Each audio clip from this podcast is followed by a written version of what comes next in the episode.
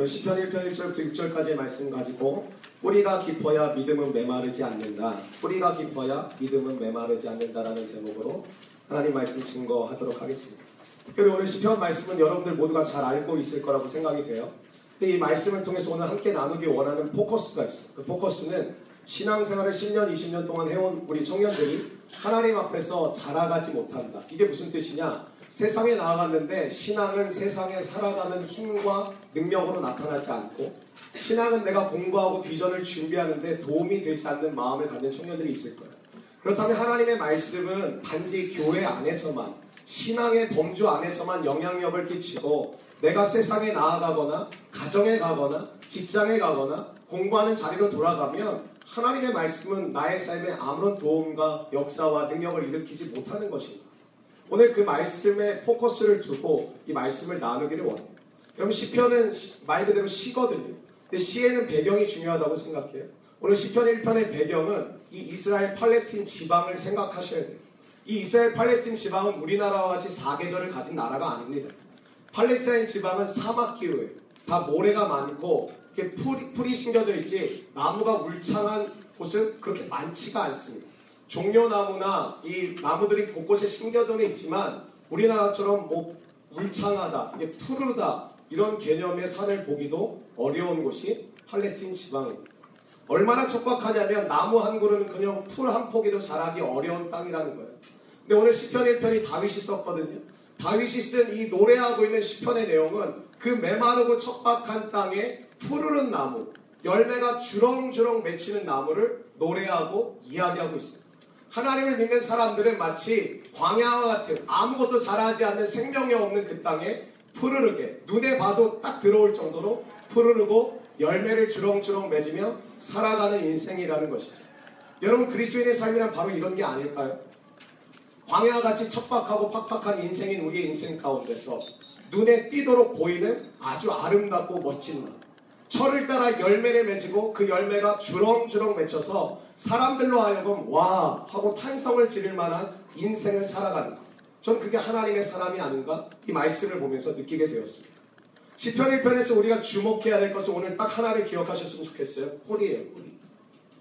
모든 것이 자라지 않는 그 땅에서 어떻게 이 오늘 시편 기자가 이야기하는 이 나무만큼은 열매가 주렁주렁 열리고 그 푸르른 잎사귀를 내면서 살아갈 수 있는 나무가 되었을까?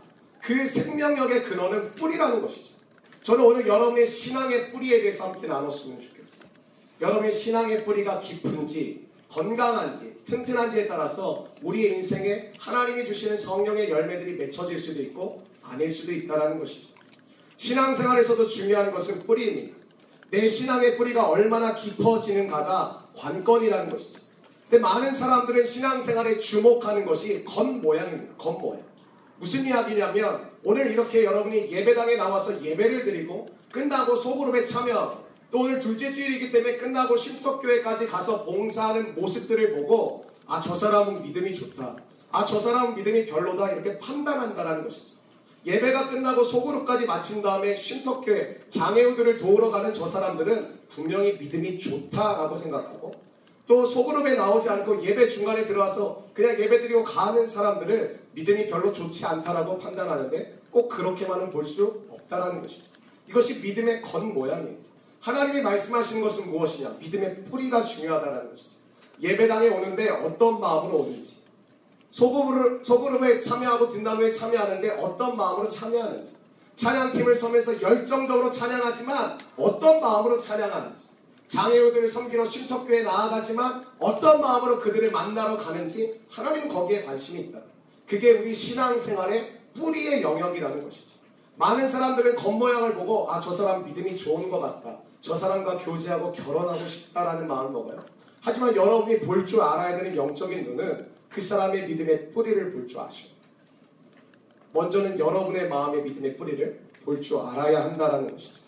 따라서 겉모양만 가지고 그 신앙의 깊이를 판단해서는 곤란하다는 것이죠. 예배에 자주 참석하는 것만으로는 신앙의 깊이를 측정할 수는 없습니다. 사실 말씀을 삶으로 뿌리내리는 일은 만만하지 않은 작업이죠. 수많은 갈등과 엄청난 대가를 지불해야만 합니다. 그럼에도 그 말씀이 하나님의 진리임을 믿고 의지하며 나아간다라는 것, 그게 우리가 가져야 될 믿음인 줄로 믿습니다. 아멘. 뿌리가 깊으면 어지간해서 흔들리지 않는다. 상식적인 이야기지만 신앙에도 뿌리가 깊어야만 어지간해서 흔들리지 않습니다. 우리 삶의 어려움과 역경이 계속해서 찾아오지 않습니까? 근데 그때마다 넘어지고 그때마다 흔들리고 그때마다 시험에 드는 사람들이 있다라는 것이죠. 조금만 어려우면 신앙에 방황을 하고 조금만 흔들리면 신앙을 포기해버리는 사람들이 제법 많습니다. 그렇다면 왜 우리는 신앙의 방황과 신앙의 어려움을 이렇게 자주 경험하는 것인가? 정말 내 인생이 계속해서 어렵고 힘들기 때문인가? 아니면 내 신앙에 어떠한 부분에 문제가 있는 것은 아닌가? 점검해 볼 필요성이 있다는 것이죠. 오늘 10편 1편에서 말하고 있는 것은 신앙의 너의 삶의 문제가 계속해서 벌어지는 것이 아니라 너의 믿음의 뿌리가 얕기 때문에 조금만 어렵고 조금만 힘들고 조금만 어려운 장애물이 나타나면 우리가 주저앉고 쓰러지고 자빠지기 시작한다는. 사랑하는 여러분, 내가 무엇인가에 쉽게 흔들린다면 스스로 돌아봐야 된다고 생각합니다. 뿌리가 얕다라는 것이죠. 신앙생활 하다가 무너진다라는 것은 아직도 여전히 내가 뿌리가 얕은 신앙이라는 거죠. 그래서 사람들의 칭찬에 귀 기울이기보다 하나님이 나를 어떻게 보고 계시는가 이것이 훨씬 중요하다는 거죠. 사람들이 당신 믿음이 좋다, 봉사하는 모습이 아름답다, 이런 이야기에 속는 것이 아니라 하나님은 나를 어떻게 보고 계시고 하나님은 나를 어떻게 평가하고 계신가 거기서 생명의 여부가 결정된다는 것이죠.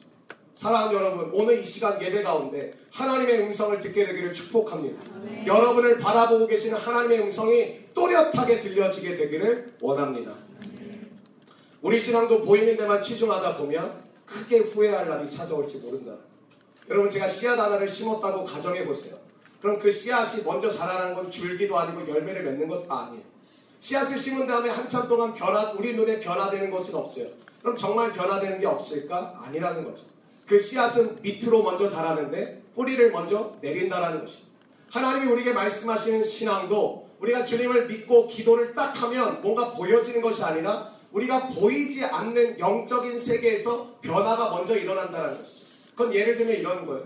여러분이 교회를 다니기 시작하고 예수님을 진짜 믿기 시작하면 마음의 변화가 일어납니다.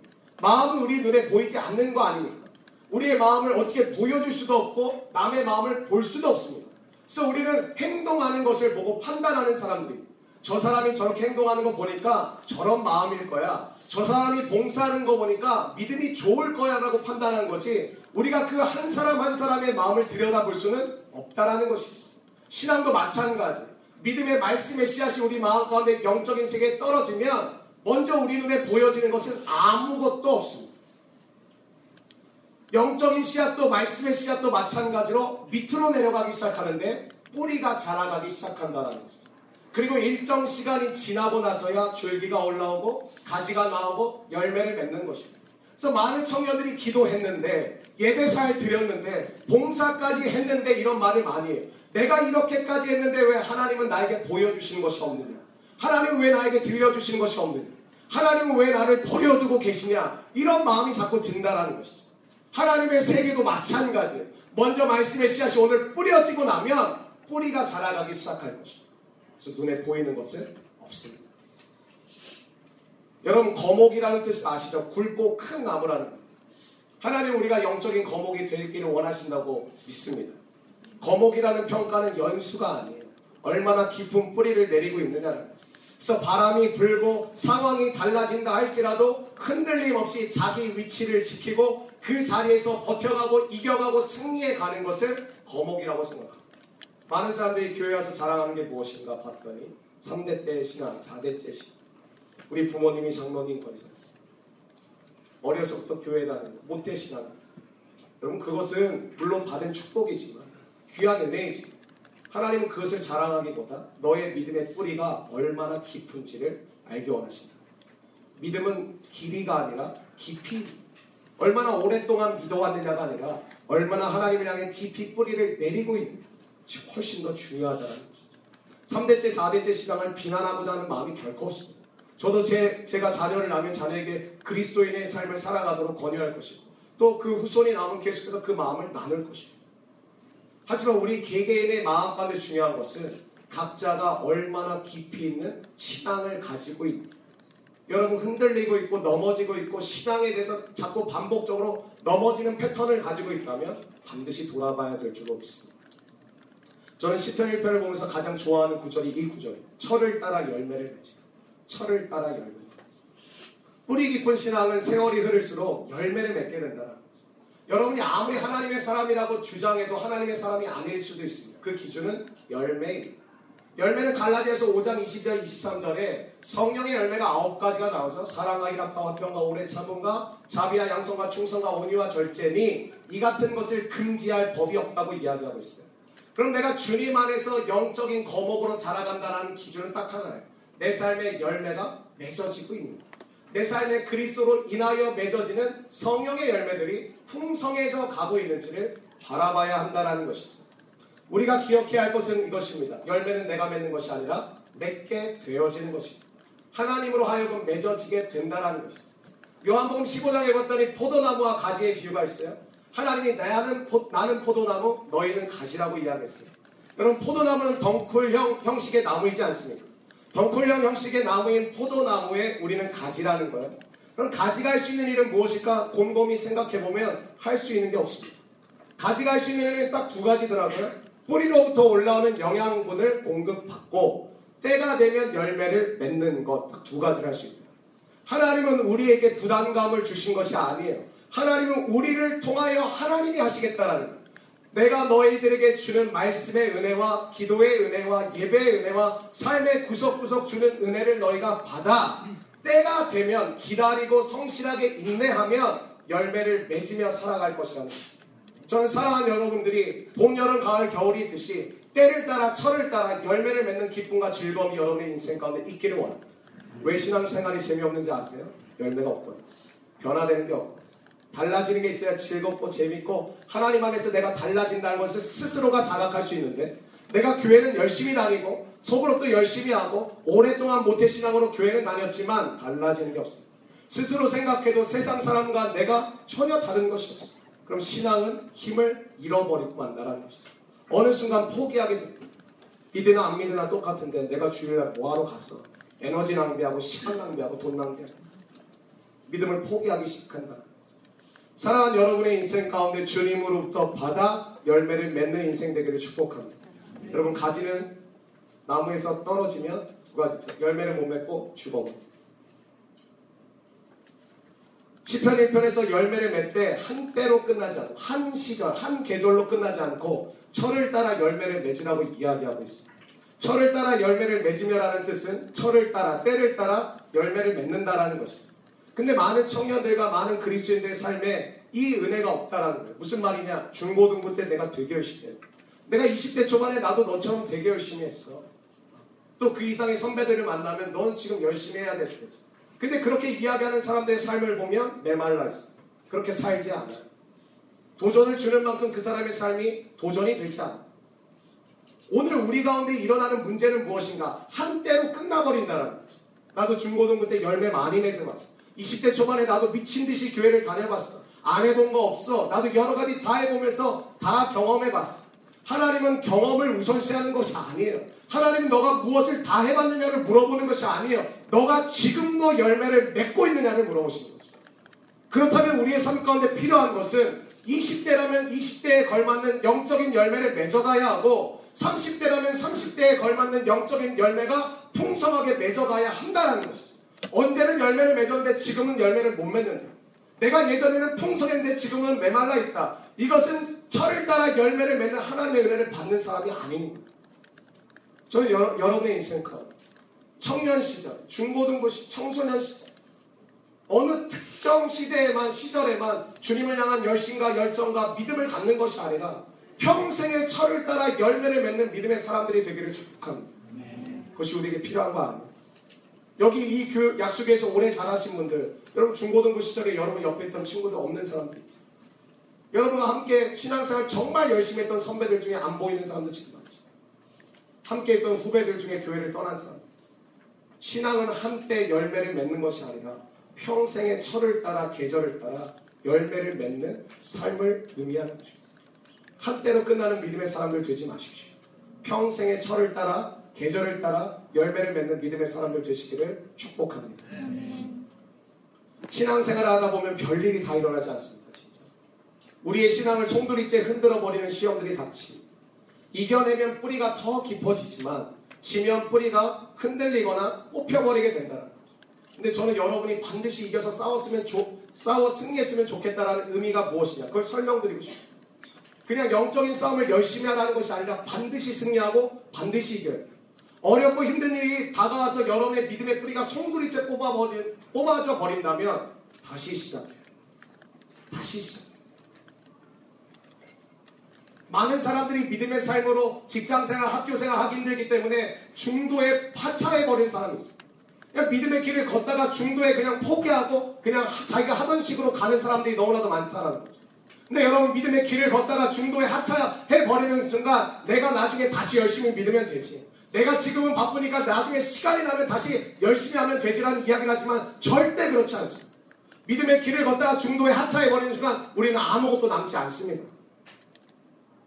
아무것도 남는 것이 없습니다. 아주 쉬운 예로 여러분 1년 동안 교회 나오지 말아보세요. 그 다음 내가 그 교회 다니기 전까지 가졌던 믿음이 유지되고 있을까요? 아니요. 내가 열심히 했던 순간의 기억들로 빨리 돌아갈 수 있을까요? 아니요. 많은 사람들이 생각하는 것은 내가 지금 이만큼 쌓아졌기 때문에 지금 좀 바쁘고 지금 좀 어렵기 때문에 좀 쉬었다가 오겠다. 그렇게 돌아가는 순간 지금까지 쌓아왔던 믿음의 열매들과 믿음의 삶은 중도 하차하는 순간 모든 것은 다 송두리째 사라져버립니다. 사랑하는 여러분 아무리 힘들더라도 끝까지 함께 이겨내기를 원합니다. 아무리 괴롭더라도 아무리 외롭더라도 끝까지 싸워 이기는 승리해서 여러분의 믿음의 뿌리가 더욱더 강하게 내려가는 믿음의 사람들 되기를 원합니다. 너무 쉽게 생각하지 마십시오. 믿음을 포기한다고 다시 예전으로 돌아갈 거라고 생각하지 마십시오. 중도하지 않은 그 순간 우리 손에 잡혔던 믿음의 열매들과 은혜들은 마치 신기루처럼 사라져버립니다. 그것을 다시 시작해야 한다는 거 얼마나 뼈를 깎는 고통이겠습니까? 힘들어도 함께 갔으면 좋겠고 힘들어도 힘을 내서 이겨내셨으면 좋겠고 옆에 있는 사람들에게 기도를 부탁하고 도움을 요청해서 어떠한 방법으로든 이겨내는 저 여러분의 삶이 되기를 축복합니다. 시편 1편에 등장하는 사람이 세명 있어요. 첫 번째 악인, 두 번째 죄인, 세 번째 오만한 자가 등장.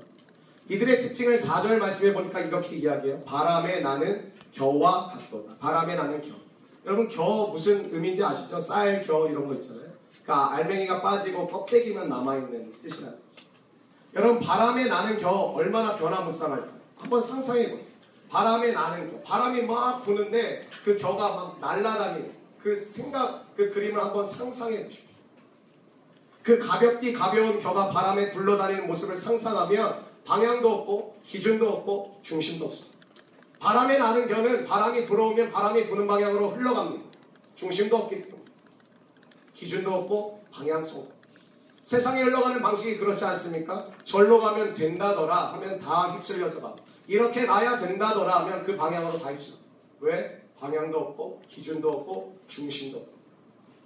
왜 믿음의 삶을 살아가기가 어려운지 아세요? 여러분의 인생이 방향이 있으세요? 기준이 있으세요? 중심이 있으세요? 이 세 가지를 잃어버리면 악인과 죄인과 오만한 자가 살아가는 삶의 모습과 별반 달라지지 않는다. 왜 이렇게 걱정이 내 마음을 사로잡을까? 왜 이렇게 불안과 염려와 두려움이 내 마음에서 떠나가지 않는 것이 마음 가운데 중심이 없고 마음 가운데 기준이 없고 마음 가운데 방향이 없기 때문에 그렇습니다.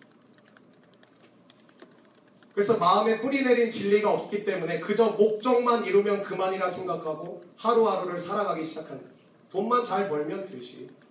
조금 속이면? 잘 되기만 하면 되지.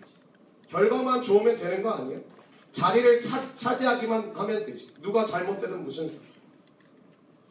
신앙의 중심과 방향과 이 기준을 잃어버리는 순간 우리는 결과만을 향해 달려가는 사람. 돈만 벌면 되고 잘 되기만 하면 되고 자리를 차지하기만 하면 되는 것이죠. 그들은 현실에 매우 밝, 밝아요. 그리스도인보다 훨씬 밝습니다. 요령 있게 살아가지만 옆에서 지켜보면 허망해지는 것을 확인하게 된다는 거죠. 그래서 오늘 말씀에서 악인과 죄인과 오만한 자의 결론이 무엇이냐? 악인들의 길은 망하리로다. 악인들의 길은 망하리로다. 하나님이 주시는 결론. 뿌리가 깊어지면 깊어질수록 성장하게 되겠죠. 그리고 열매를 맺게 되는. 그렇게 되면 이전에 문제가 있던 것이 자동적으로 해결되어진 것을 깨닫게 됩니다. 여러분 초딩 때 가지고 있던 문제 지금도 고민하세요.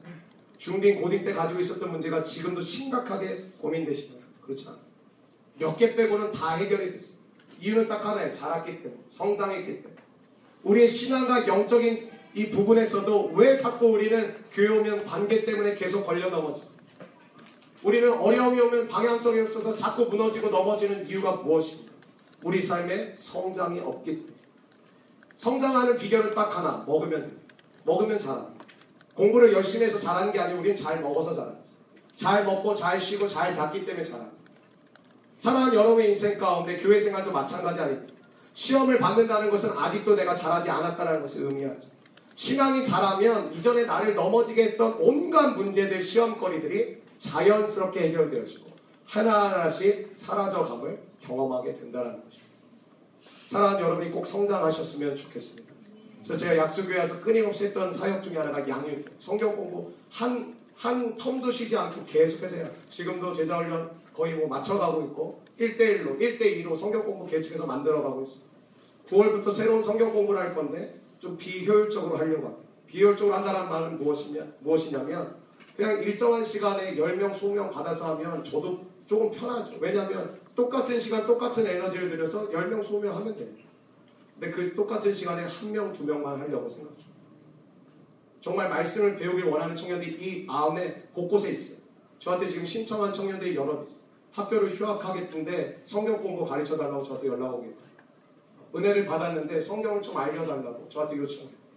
예전에 10명, 20명씩 모아서 했어요. 혼자 150명을 하다 보니까 시간이 너무 없어요. 근데 하반기에는 정말 비효율적으로 한번 해볼게요. 정말 말씀을 듣기 원하고 배워가기 원하고 공부하고 싶은 청년들을 1대1로, 1대2로 만나서 정말 그 청년들에게 생명의 말씀을 전해주고 원합니다. 여러분의 마음 가운데 그런 마음이 있으시면 저한테 연락 주세요. 주보 뒤에 제 번호 있거든요. 너무 많이 주실까봐 걱정이에요. 우리 집에서 하는 수가 있습니다. 아내한테 동의를 얻어야 되는데 그냥 말해봐요. 여러분의 삶에 시험거리들이 왜 이렇게 많아요? 신앙생활은 시험거리들이 사라지는 것이라는데 불안함과 염려와 두려움을 하나님이 가져가시는 것이라는데 왜 우리는 신앙생활을 하면 할수록 더 불안과 염려와 두려움이 훨씬 더 많아지는 거죠? 신앙생활은 오래 가는데 성장하지 않죠. 신앙생활은 오래 가는데 전혀 성숙해지지 않죠. 사랑하는 여러분, 꼭 성장하십시오. 20대, 30대 때 성장하지 않으시면 다른 때 성장할 기회가 별로 없어요.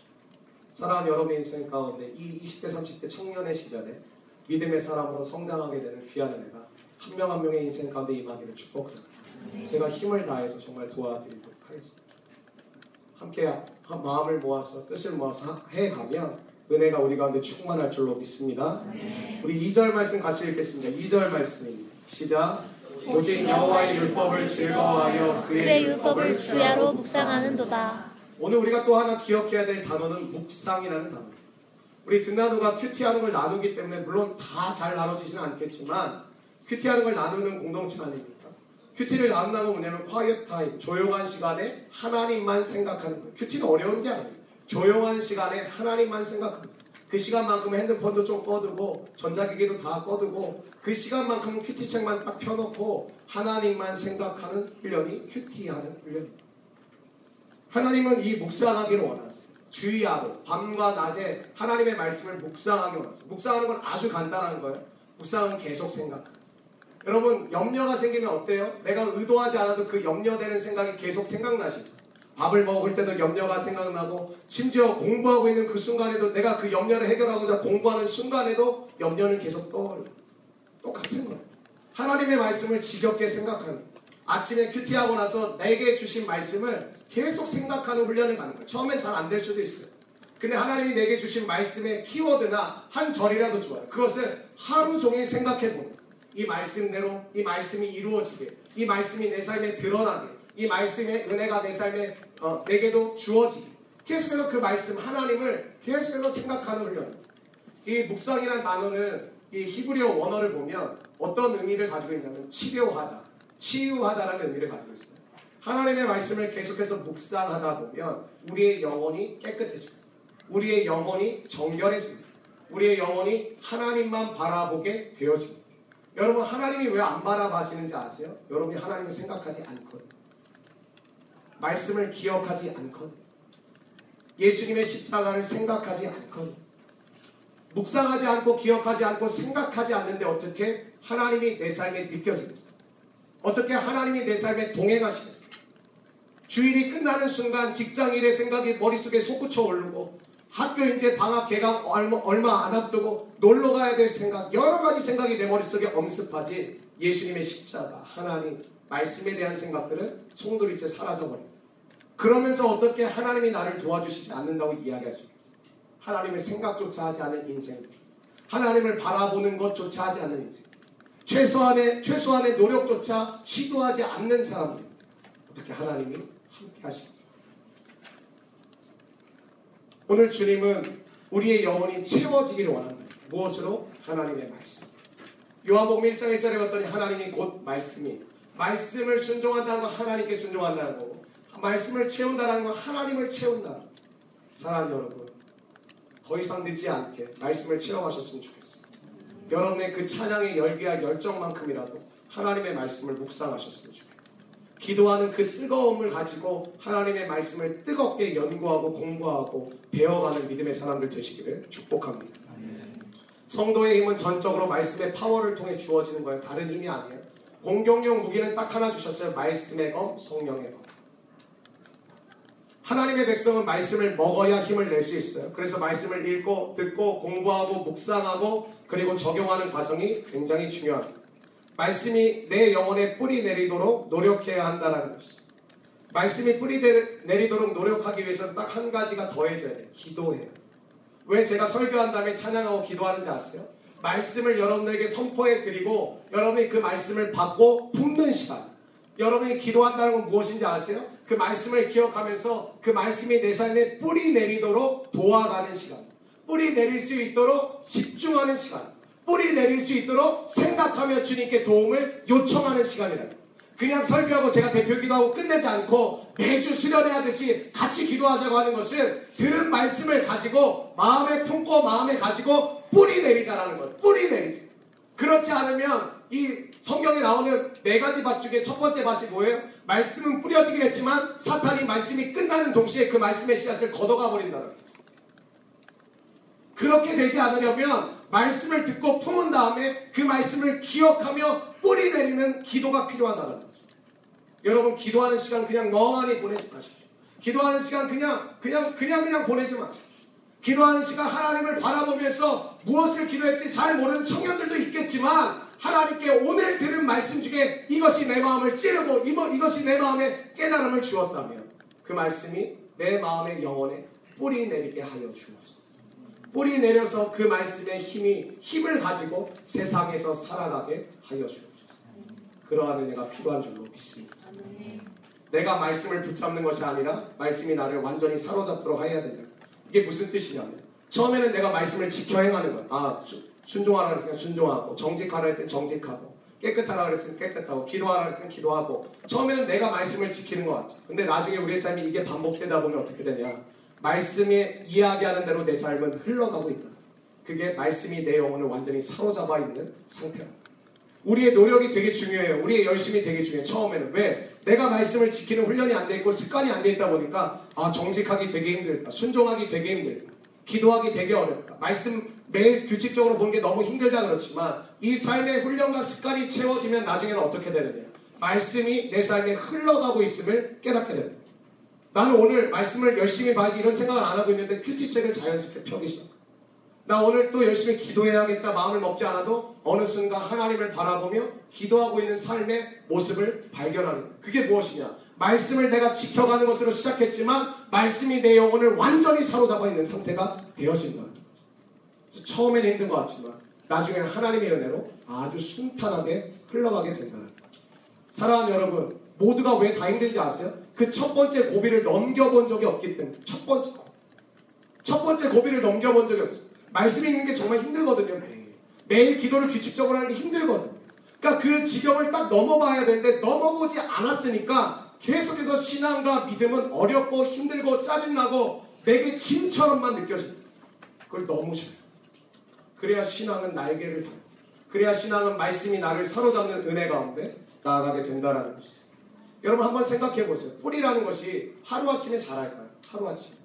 씨앗을 딱 뿌리면 그 하루아침에 뿌리가 다 자랄까? 그렇지 않다는 거예요. 뿌리는 꽤 시간이 필요합니다. 자라기, 자라기까지. 말씀이 내 영혼에 뿌리를 내리려면 성실함을 가지고 인내하는 시간이 반드시 필요하다. 여러분 오늘 들은 말씀이 바로 뿌리 내는 건 욕심 아닐까요? 욕심. 내가 그렇게 한 번도 살지 않았는데 오늘 나 깨달았어. 그래 나도 뿌리 내려야지. 근데 오늘 들은 말씀이 바로 뿌리 내려진다는 건 욕심이겠죠. 여러분 뿌리는 아주 굵은 나무는 아주 단단한 뿌리, 뿌리를 갖고 있지만 처음에 뿌리 내릴 때 그 뿌리를 여러분 이렇게 보신 적 있었어요? 아주 간단한 예로 뭐 인삼 뿌리 같은 아주 부드럽고 연한 뿌리잖아요. 근데 우리 믿음의 뿌리가 단단한 세상의 그 지표면 단단한 내 마음에 불순종하고 죄로 가득 찬 내 마음을 뚫고 내려간다라는 것이 쉽겠습니까? 상상해. 쉽지 않습니다. 뿌리는 처음에 굉장히 연하고 연- 연하디 연하고 아주 부드러운 거 아니겠습니까? 근데 그 부드럽고 연한 그 뿌리가 단단한 지표면을 뚫고 들어간다는 걸 생각해 보세요. 이게 하루아침에 들어가지게 되겠습니까? 그렇지 않죠. 신앙은 지속하고 반복하는 것이 굉장히 중요해요. 여러분 그리스도인이 되신 지 얼마나 되셨어요? 우리에게 중요한 건 예수 믿은 지 몇 년 되었는가 보다 얼마나 믿음의 뿌리가 깊어졌는가가 중요하다. 기도 생활을 하기로 결단하셨어요? 그렇다면 때로는 무서울 정도로 기도의 세계 안으로 들어가는 여러분의 열정을 가지셔야 돼요. 깊은 영적 은혜의 세계로 들어가는 축복은 아무에게나 주어지는 것이 아닙니다. 기도의 양이 채워져야만 하나님의 깊은 영적 세계로 들어갈 수 있는 것이지 한 번, 두 번 해보듯이 하는 시험해보듯이 하는 기도로는 깊은 영적인 세계로 들어갈 수가 없습니다. 그래서 많은 그리스도인들이 신앙생활은 동일하게 하고 있는 것 같지만 신앙의 깊이는 다 다르다. 말씀 안으로 깊이 뿌리내린 신앙은 웬만한 어려움이 와도 흔들리지 않, 않습니다. 저는 여러분이 흔들리지 않습니다. 근데 우리는 너무 당연스럽게 믿는 청년들끼리 만나도 대화의 주제가 아 힘들어 죽겠어 짜증나 아 너무 죽을 것 같아 괴로워 이게 우리의 삶에 아주 그냥 흔하디 흔한 주제 근데 주님을 믿으면 주님이 나의 삶의 짐을 대신 져 주시고 함께 동행하고 힘을 힘을 주시고 능력을 주시고 그럼 우리의 주제가 달라져야 되는데 우리는 끊임없이 예수님을 믿는 연수는 늘어가고 있지만 주제는 바뀌지 않는다. 여러분 뿌리 내리지 않은 성도들의 특징이 뭔지 아세요? 상황에 따라 변덕을 변덕. 늘 핑계가 많아요. 수련회 한번 갈 때도 핑계가 엄청 많아요. 선교하자고 해도 핑계가 엄청 많아요. 새벽 기도 하- 하다고 해도 핑계가 엄청 많아요. 주일에 한번 말씀 듣고서는 신앙이 뿌리 내리기 어렵습니다. 그것도 예배 시간 반쯤 지나서 도착해 잠시 뒤에 앉았다 그냥 가는데 어떻게 뿌리가 내리겠습니까? 그럴 수 없습니다. 세상을 이길 힘이 생기겠습니까? 생기지 않습니다. 신앙이 깊어질 수 없다는 것입니다. 어떻게 뿌리에 한번 물 주고 나서 이 모든 것이 자랄 때까지 기다리는 사람이 어리석은 거 아니겠습니까? 주일날 한 번 와서 예배 드리는 것은 결코 우리의 믿음의 뿌리는 깊어질 수 없습니다. 그리스도인이라 이야기할 수 있을지는 모르겠지만 믿음의 사람으로 살아가는 것은 불가능할지도 모른다는 거죠. 신앙은 길이가 아니라 깊이의 문제임을 기억해야 된다. 내 신앙의 깊이를 스스로가 정말 정직하게 측정해 보고 하나님 앞에 정말 믿음의 삶으로 거듭나고 살아가는 믿음의 사람들이 되어야 한다는 것입니다. 말씀을 정리하기로 합니다. 겉모양이 아니에요. 뿌리가 중요해요. 얼마나 예배를 자주 나오는지, 얼마나 많은 봉사를 하는지, 겉모양이 아니라 그 사람의 뿌리가 중요하다. 두 번째는 철을 따라 주님은 열매 맺기를 원하십니다. 바람에 나는 겨와 같이 되지 않기를 원하십니다. 악인과 죄인과 오만한 자처럼 중심도 없고 기준도 없고 방향도 없이 이리 흘러갔다가 저리 흘러갔다 하는 인생이 아니에요. 사람들은 그렇게 휘청휘청 다닐지 모르지만 난 앞을 정확히 바라보고 나의 표대 대신 예수 그리스도 향해 한 걸음 한 걸음 계속해서 누가 뭐라고 하든지 누가 뭐라고 내 마음을 흔들었든지 상관없이 나는 그 길을 가는. 그게 의인의 삶이에요. 그리고 주님은 저와 여러분이 말씀을 거죠. 찬양 CCM을 많이 듣는 만큼 말씀을 많이 기도를 열정적으로 하시는 만큼 말씀을 많이 채우십시오. 그 말씀에는 치료하고 치유하는 능력이 있어요. 여러분의 영혼이 더럽습니까? 깨끗해지는 방법은 말씀을 거죠. 여러분의 영혼이 더욱더 정결케 되길 원하십니까? 말씀을 채워주십시오. 우리 공동체에 굉장히 재밌는 남자들의 모임이 하나 일어났습니다. 우리 남성들이 다 좋아 보이지만 성적으로 많이 무너져 있지 않습니까? 정거장이라는 모임을 만났어요. 정거장이 뭐냐고 제가 물어봤어요. 정결하고 거룩한 장이래요. 정거장. 자기를 스스로 커밍아웃했어요. 나는 음란한 비디오를 자주 봐. 난 그것에 자주 넘어져. 그런 청년들이 모여서 우리 정결해지자, 거룩해지자. 그래서 굉장히 재밌는 제안을 자매들에게 했더라고요. 우리 회장님이 자매들을 막 조폭처럼 다 모아요. 자매들 다 모여 아마 형제들은 다 나가세요 그래. 기도해 우리 기도해야 하거든요. 예배드리고. 자매들이 뭔 얘기 하나 이제 어제 이제 회장한테 들었는데 형제들이 보는 것에 약하니까 그 정거장 형제들이 자매들 짧은 바지 못 입고 오게 해달라고 민소매트 못 입고 오게 해달라고 개량 한복을 입고 오라고 모르겠지만 우리는 보는 것에 약하다. 우리를 좀 도와달라. 우리는 보는 것에 쓰러진다. 넘어진다. 상상하게 된다. 우리를 좀 제발 불쌍히 해. 자매들 오리터 파카를 입고 오셔야 돼요. 정직하게 형제들이 자신을 솔직하게 드러내고 이겨가길 원하는 청, 청년들이 모이고 있습니다. 아주 바람직한 모습입니 다. 다 숨기고 알아서 뒤에서 하고 있는데 청년들이 스스로를 드러내고 난 연약해, 나도 연약해. 함께 모여서 서로 기도하고 이 캠페인을 좀 하자. 첫 번째 이제 얘기를 한 게 자매들한테 도움을 요청. 또 우리 자매들이 그 이야기를 들어주고 뭐 모든 자매들한테 얘기가 전해지진 않았지만 우리 리더들, 임원들, 찬양팀하는 자매들에게 좀 우리를 도와달라고 좀 이야기하고 있습니다. 사랑하는 여러분, 말씀으로 채워진 은혜 가운데 저는 여러분과 제가 치료함을 받고 치유함을 받기를 원합니다. 그리고요, 뿌리가 자라는 데는 뭐가 필요하냐면 필요해요. 여러분, 제발 옆 사람 보면서 쟤는 믿음이 좋으니까 저렇게 살지 하고 자기를 열등, 믿음의 열등감 가운데 살지. 하나님 모두를 공평하게 만듭니다. 믿음의 뿌리가 내리는 비결은 딱 하나, 시간을 갖느냐, 시간을. 믿음의 뿌리가 내릴 때까지 기다리고 인내하고 참고 말씀과 믿음 가운데 살아갈 것입니다. 그 시간만 기다리고 인내하면 믿음의 뿌리는 자란다는 거죠. 여러분 더 이상 우리가 신앙생활 몇 년 했느냐, 내가 이 교회 토박이네, 뭐 몇 대째 신앙이네 이걸 얘기하기보다 내 믿음의 뿌리를 이야기할 수 있는 그리고 그 믿음의 뿌리로 상대방을 도전해주고 격려해주고 함께 세워져 갈 수 있는 믿음의 공동체가 되기를 원합니다. 말씀을 꼭 배우십시오. 20대 때, 30대 때 성경을 꼭 알아보십시오. 그리고 그 하나님이 말씀하시는 대로 살아가는 우리 모든 공동체 청년들, 저와 또 장로님 되시기를 간절히 축복합니다.